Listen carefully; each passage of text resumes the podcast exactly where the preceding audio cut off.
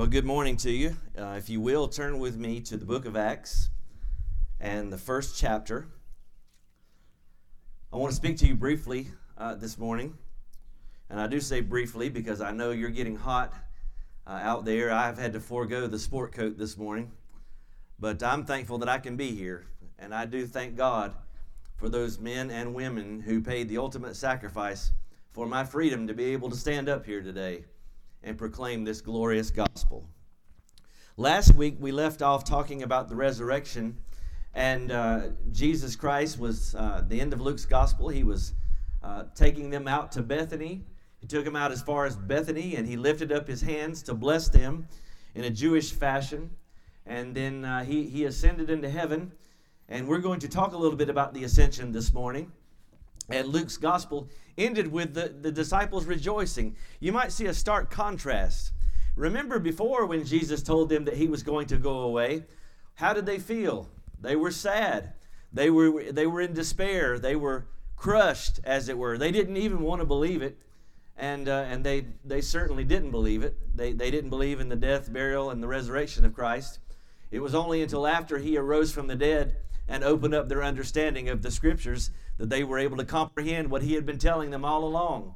So I want to explore this thought uh, this morning as we're in Acts chapter 1. Why is it that when Jesus left them the second time, that they were in Jerusalem experiencing great joy? And I think it will be instructive for you and I today. Acts chapter 1, verse 1. Luke wrote the Gospel of Luke, and he wrote the Gospel, excuse me, he wrote the book of Acts. And in verse 1, he says, The former account I made, O Theophilus, of all that Jesus began both to do and to teach. Well, what is the former treatise he refers to? It is the Gospel of Luke.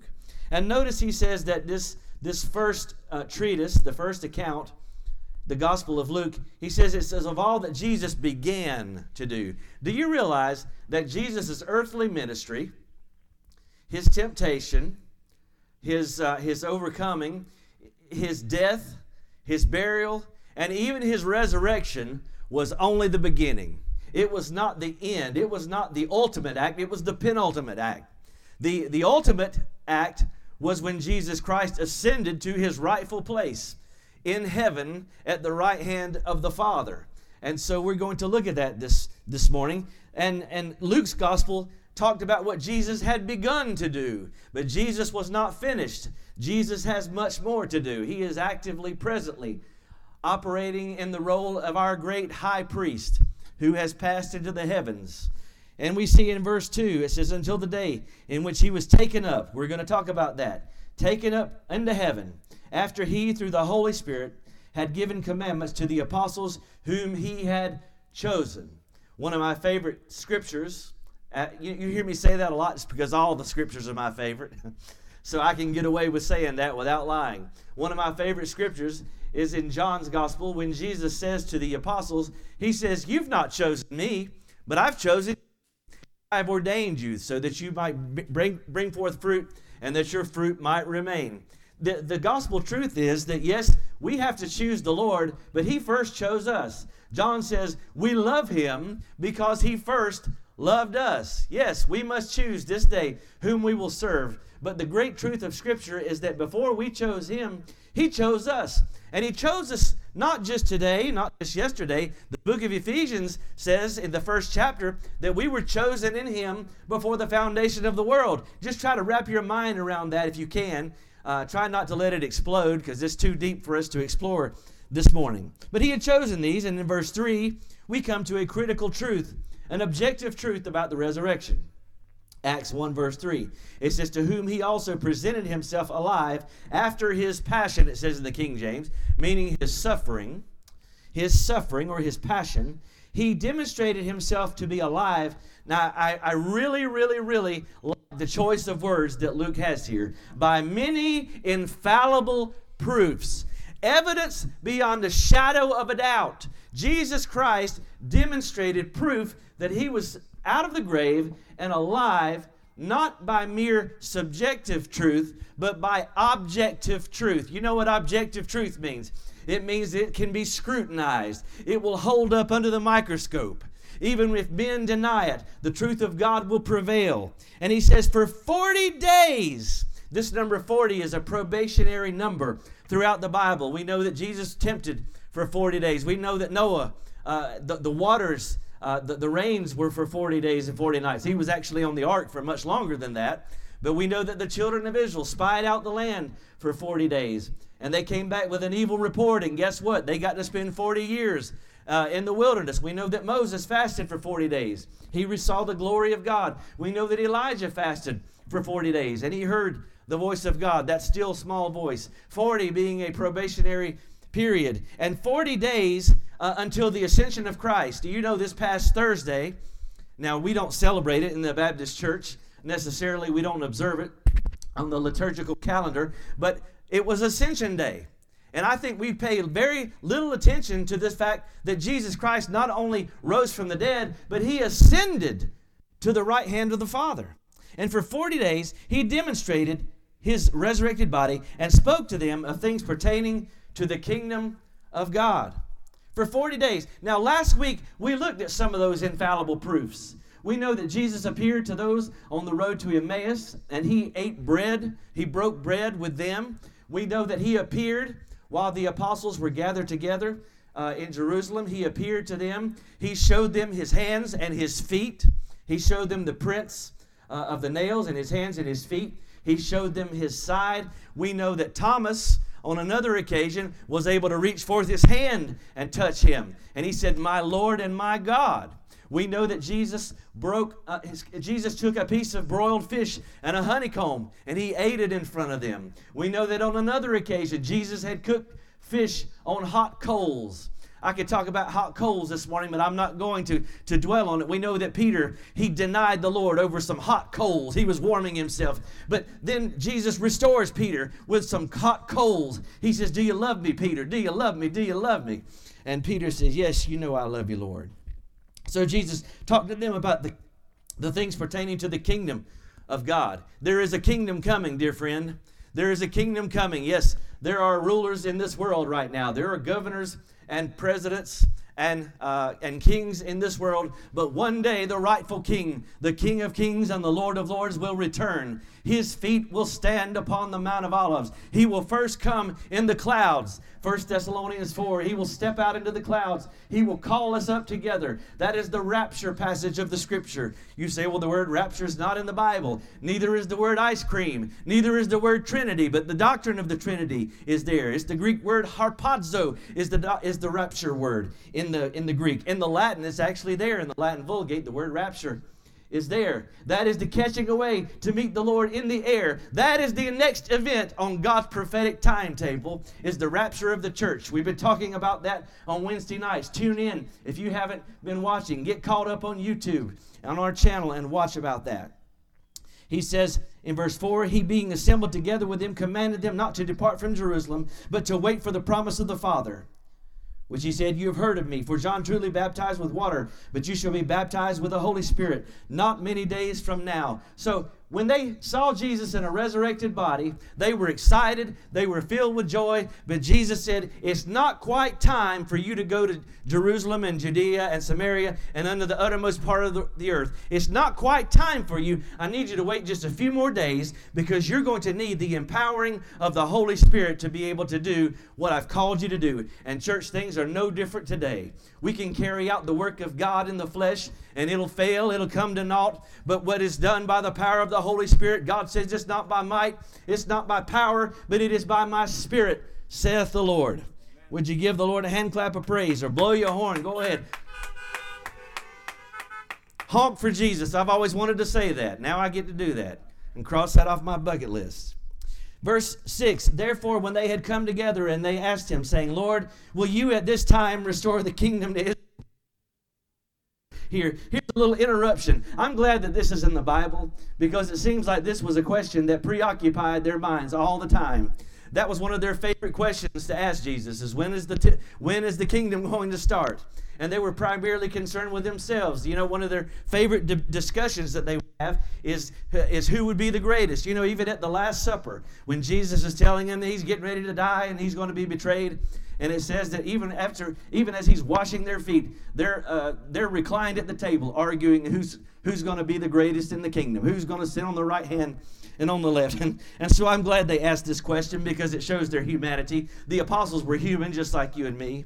And Jesus said in verse 7, He said, It is not for you to know the times or the seasons which the Father hath put in His own authority. I could spend all morning on that one verse. It is not for us to know the times or the seasons that God has placed under His own authority. That not only goes for the rapture, but that goes for the seasons in our life. Do you realize that there are seasons in life? You and I go through seasons in life. Life is anything but static. Life is a series of hills and valleys. And we often want to know, God, when are we going to come out of the valley? Or how long I, am I going to be able to stay on the mountaintop? And God will not reveal these things unto us, but we can trust that God has His purposes and His plans. And we know from Romans chapter 8 that all things work together for good to them that love God and those that the called according to his purpose. Even bad things happen to you for a reason. Joseph, after being hated by his brothers, being spitefully entreated, thrown into prison, and go, go through all kinds of horrible betrayals of trust. Even at the end, when it came time to meet his brothers and to be reunited with them, he could have taken his revenge, but he didn't. What did he say to his brothers? He said, Don't be worried, guys. Don't be afraid. I know you intended it for evil, but God meant it for good. Even the bad things in your life, God will turn them around for your good. Don't lose heart. Church, God loves you with an everlasting love. Verse 8, he said, You shall receive power when the Holy Ghost has come upon you.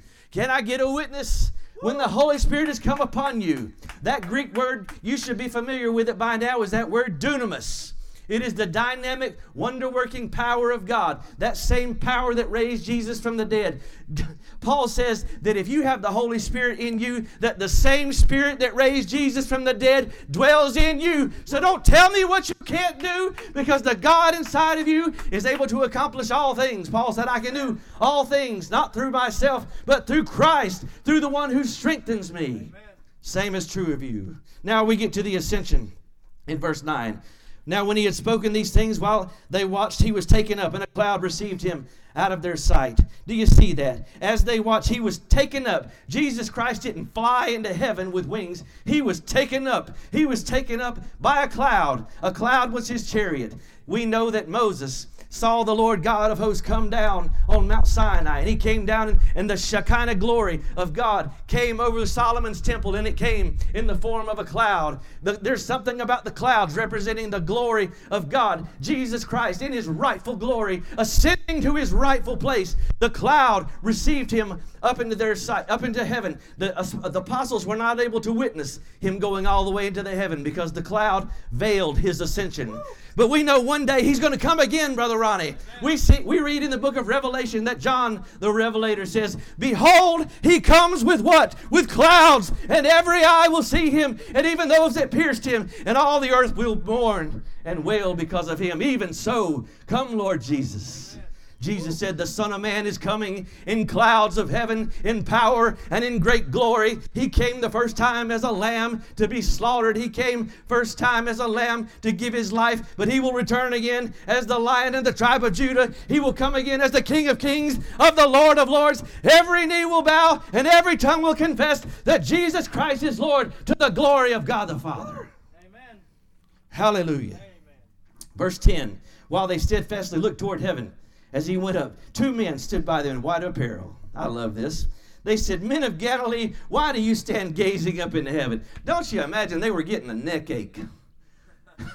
Staring up into heaven. I know I would have been rubbernecking. Oh, let me just take it in as long as I can. And he vanished out of their sight, and they're probably still looking up there. Oh, Lord, just let me bask it in. Let me take it all in. Let me put my sunglasses on because the sun's so bright. Let me just keep on staring. And, the, and they said, It's not time to be staring up anymore. Now, we we need to be watching for the Lord Jesus to return, but watching for Jesus does not mean sitting on a, a, a, on a couch somewhere not doing anything for the Lord. It doesn't mean to quit your job and, and to sell everything you've got and, and to just sit on a hillside somewhere and wait for Jesus. Jesus said, Do business until I come. He says, Occupy until I come. The talents that God has given you, He expects you to put into practice for His kingdom. Now he says in verse 11, Why do you stand gazing into heaven? This same Jesus, aren't you glad? It's not another one. It's not a different Jesus. It's the same one. The same one they had spent three and a half years with. The same one that they held. John says it this way We saw him. We touched him. Our hands have handled the word of life. This same one is going to come to heaven. He's going to come in like manner. Now, it doesn't say he's going to come to the same place. Why is this uh, significant? Well, it's because he ascended from the Mount of Olives in Bethany. He, he ascended from Bethany. But we know that when he returns again to the Mount of Olives, it's going to be in the city of Petra, in Bozrah. That's where he's going to return. So it's not the location of his coming, but it's the manner of his coming. Just as he ascended to heaven in a cloud, so he will return in a cloud of glory, and every eye will see him. The ascension of Jesus Christ is mentioned in 15 passages of Scripture in the New Testament. It is a, uh, of significance to us. I'm going to share just a few scriptures from, from John. I'm trying to go as rapidly as I can through this with the help of the Holy Spirit. John 3 13. Uh, Jesus Christ says, No one has ascended to heaven, but he who has come down from heaven, that is the Son of Man who is in heaven. In John chapter 6, verse 62, the Lord Jesus says these words He said, What then if you should see the Son of Man ascend where he was before? In John 14, which is a very familiar passage of Scripture to us. In verse 2, he says, In my Father's house are many mansions. If it were not so, I would have told you. I go to prepare a place for you. In John 14, 12, he said, Most assuredly, I say to you, he who believes in me, the works that I do, he will do also, and greater works than these will he do, because I go to my Father. Then we get to chapter 16. In verse 5, Jesus said, But now I go away to him who sent me, and none of you ask me, Where am I going? In verse 10, he says, Of righteousness, because I go to my Father, and you see me no more. In verse 17, then some of his disciples said among themselves, What is this that he says to us? A little while, and you will not see me. And again a little while, and you will not and you will see me. And because I go to the Father. Then we get to verse 28 of John 16. He says, I came forth from the Father and have come into the world again. I leave the world and go to the Father. This was something Jesus had alluded to many times. What are the implications of Jesus going to the Father? Well, one, one key element is the Holy Spirit. Jesus said, It's expedient for you that I go away. For if I go not away, the Comforter will not come. But if I go away, I will send the Holy Spirit, the Comforter, whom the Father will send in my name, and he will guide you into all truth. The promise of the Holy Spirit was one uh, of the great promises of, of the ascension, that Jesus ascended to heaven on the day of Pentecost. Peter says, That which you now see and hear, that you see the Holy Ghost being poured out, that the believe the church is born, baptized in the Holy Spirit. The, the, the, reason that this happened is because Jesus made it back to heaven. Another thing I want to bring to your attention is that he, the book of Hebrews says that Jesus was a forerunner. Do you know what a forerunner is? A forerunner is one who goes before, and it indicates that there will be those who come after him. Jesus Christ has entered into heaven. And because he has now entered into heaven, we know that we're going to follow him. We're going to go to where he's gone. And the scripture says that Jesus has gone to prepare a place for us. Oh my. I, you know, this just blows my mind.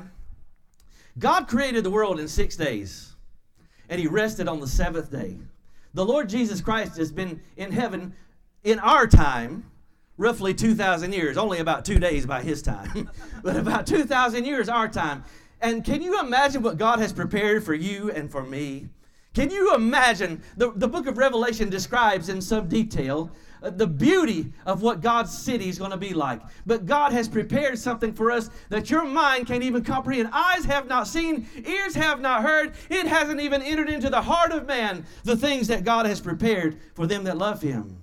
He's the forerunner. And another thing we need to realize the book of Ephesians, the Apostle Paul says that now Christ has raised us up and we are seated together with Him in heavenly places.